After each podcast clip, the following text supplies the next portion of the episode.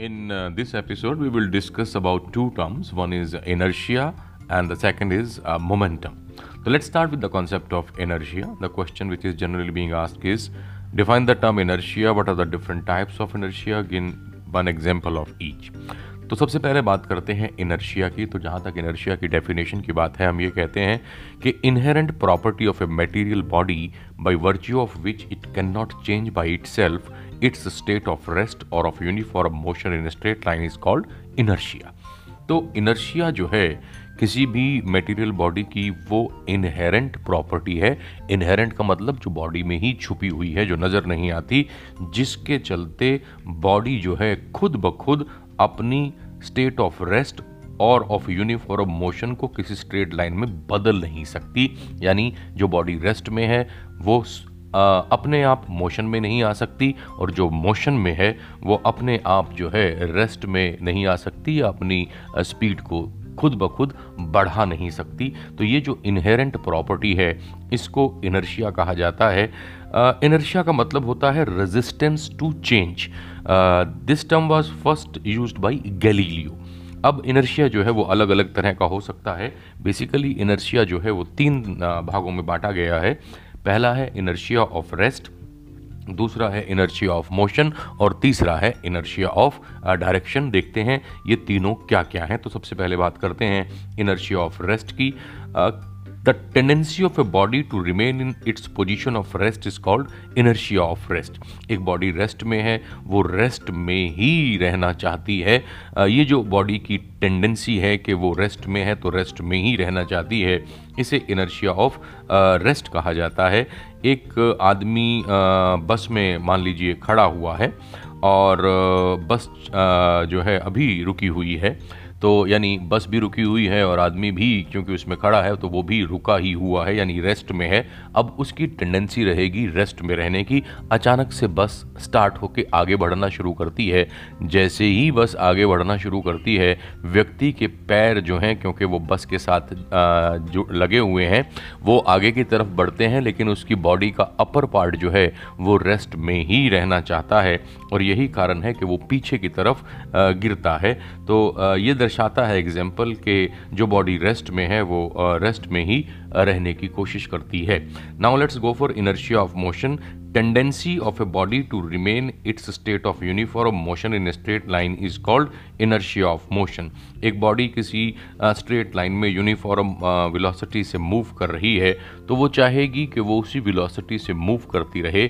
वो खुद ब खुद अपनी यूनिफॉर्म मोशन को बदलने की कोशिश नहीं करेगी, बल्कि उसको बरकरार रखने की कोशिश करेगी। जहाँ तक इसके एग्ज़ाम्पल की बात है तो मान लीजिए कि एक बस जो है उसमें आप बैठे हुए हैं और बस यूनिफॉर्म स्पीड से आगे बढ़ती चली जा रही है।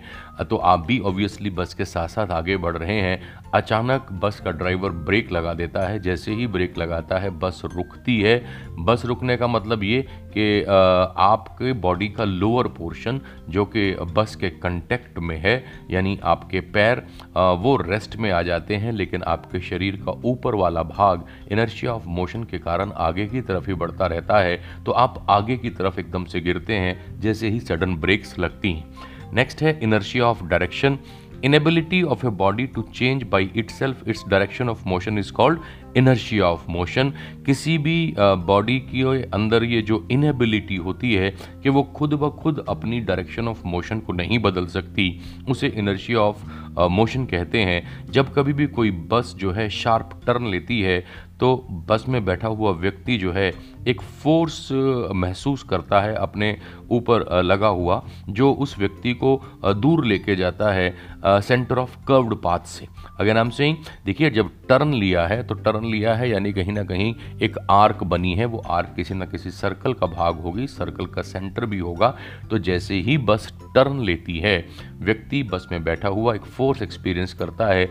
वो फोर्स जो होता है, वो उसको सेंटर ऑफ़ कर्व्ड पाथ से दूर की तरफ़ लेके जाता है। होता क्या है?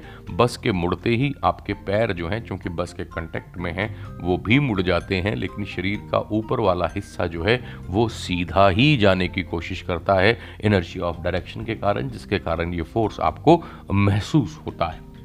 अब क्वेश्चन ये आता है कि how is the inertia of a body measured हम किसी बॉडी के इनर्शिया को कैसे मेजर करते हैं?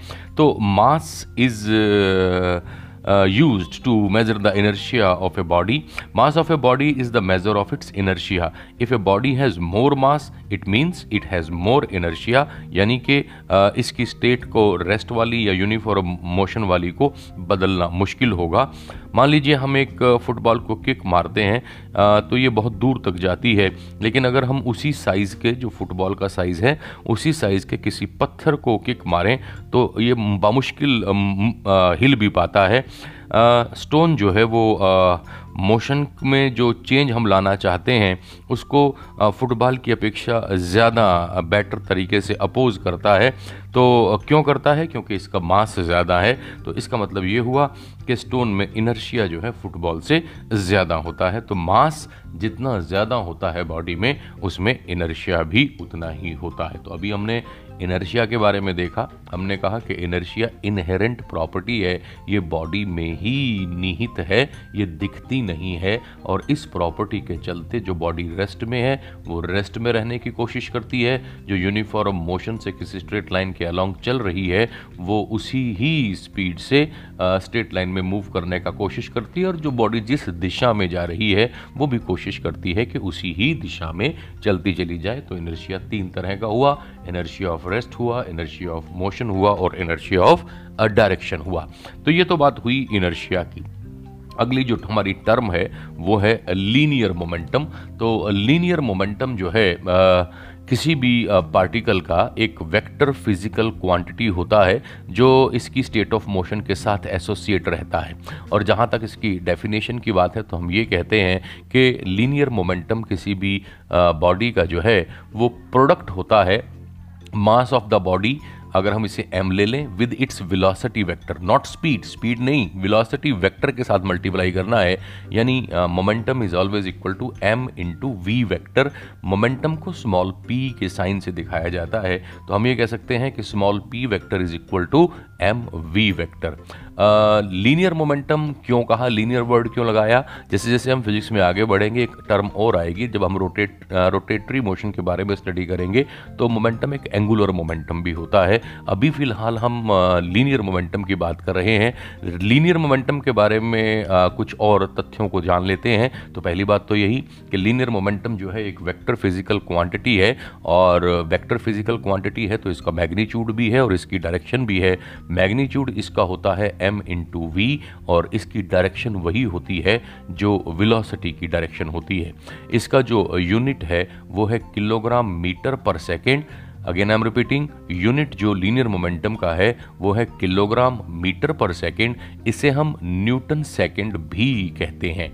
लीनियर मोमेंटम जो है, वो फ्रेम ऑफ़ रेफरेंस पर डिपेंड करता है। अब इसका मतलब क्या हुआ? कि कैसे linear momentum frame of reference पर डिपेंड करेगा? तो देखिए, मान लेते हैं, एक ट्रेन चल रही है और उसमें एक बॉडी रेस्ट में है। अगर कोई दूसरा व्यक्ति उस बॉडी को देखे जो ट्रेन में ही बैठा हुआ है उसके लिए वो बॉडी रेस्ट में है तो उसका लिनर मोमेंटम जो है, वो ज़ीरो हो जाएगा उस व्यक्ति के लिए जो ट्रेन में ही बैठा है।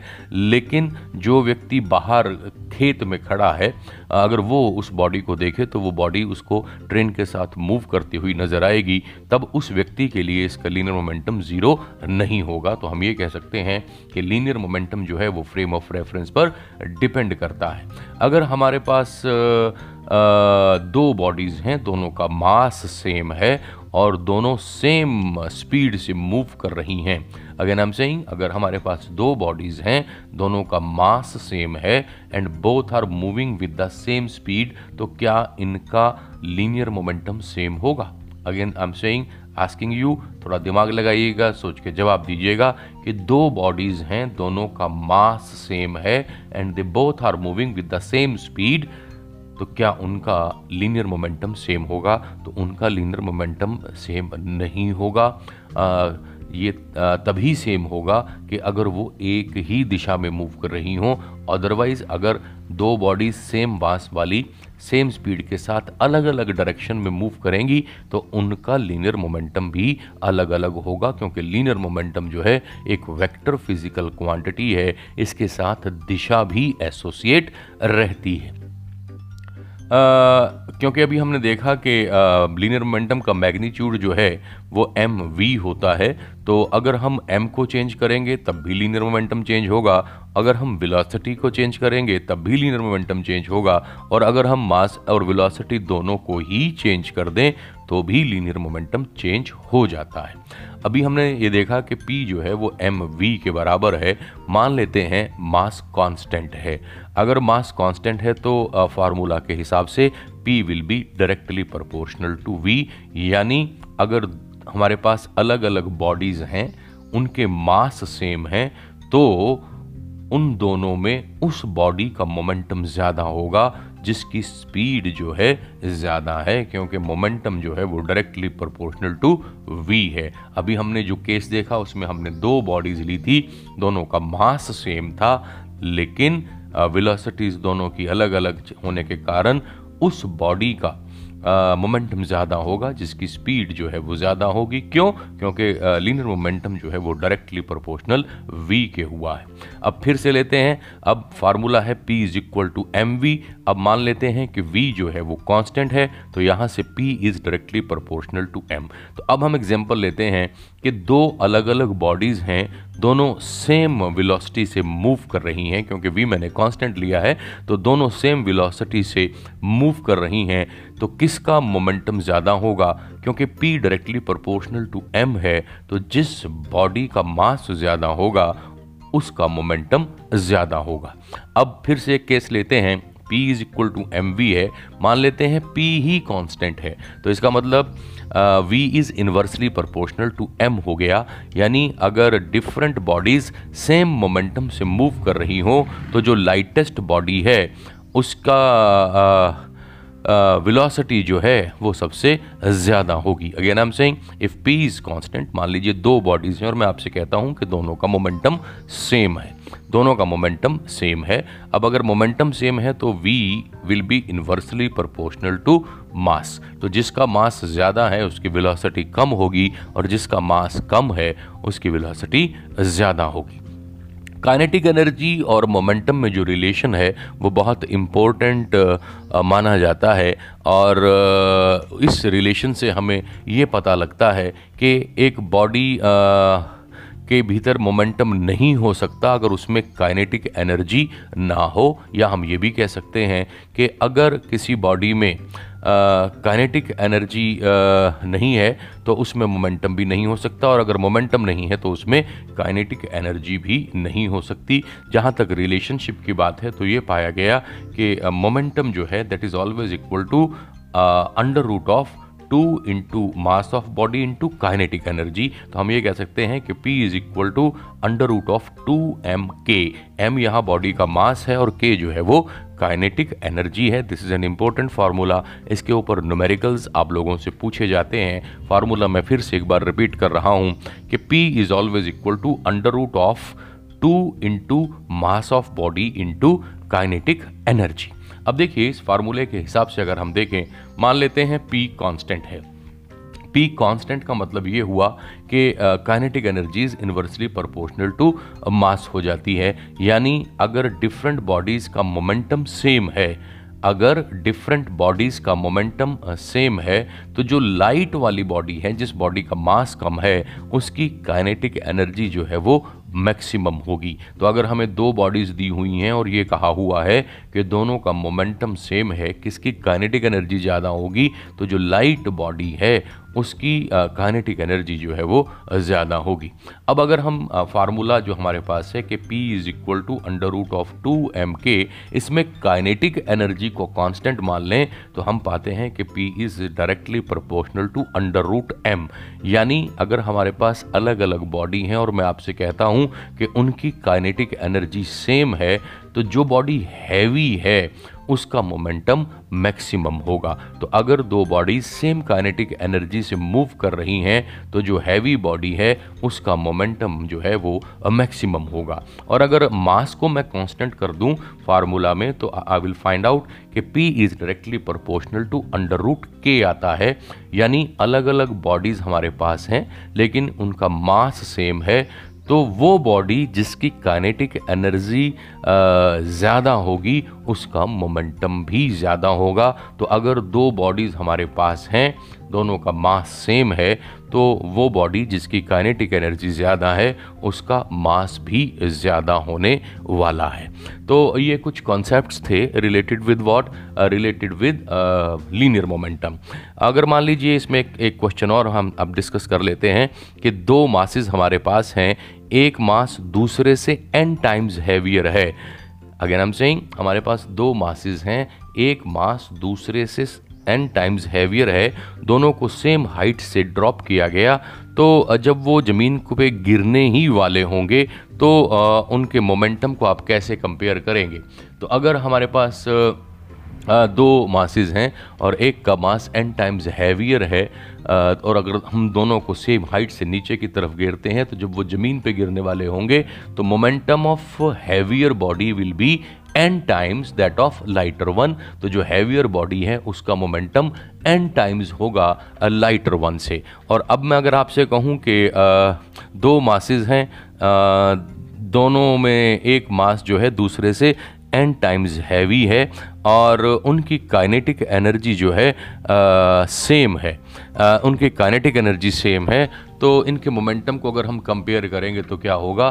तो हम ये पाते हैं कि अगर दो बॉडीज़ हमारे पास हैं, एक का मास दूसरी के मुकाबले एन टाइम्स ज़्यादा है तो और काइनेटिक एनर्जी अगर उनकी सेम है तो momentum of heavier body will be under root n times that of lighter one तो जो हैवियर बॉडी है, उसका मोमेंटम लाइटर के बॉडी के मुकाबले में अंडर रूट एन टाइम्स जो है वो ज़्यादा होता है। इसको प्रूव किया जा सकता है। हमारे पास जो फार्मूला था P is equal to under root two M K की मदद से। आ, इसके हिसाब से अगर हम देखें तो हम पहले क्या करेंगे हम हैवी बॉडी का मोमेंटम लेंगे फिर लाइट का लेंगे क्योंकि काइनेटिक एनर्जी दोनों की सेम है और मास जो है एक का अगर एम है तो दूसरे का एन एम हो जाएगा। ये वैल्यूज़ आप फार्मूला में पुट करके अगर मोमेंटम को कंपेयर करेंगे तो you will get the expression तो ये एक इम्पोर्टेंट कॉन्सेप्ट था। इसको बुक में भी आप देखिएगा। खासतौर से ये जो formula P is equal to under root two M K यानी relationship between linear momentum and kinetic energy मैंने आपसे डिस्कस किया है।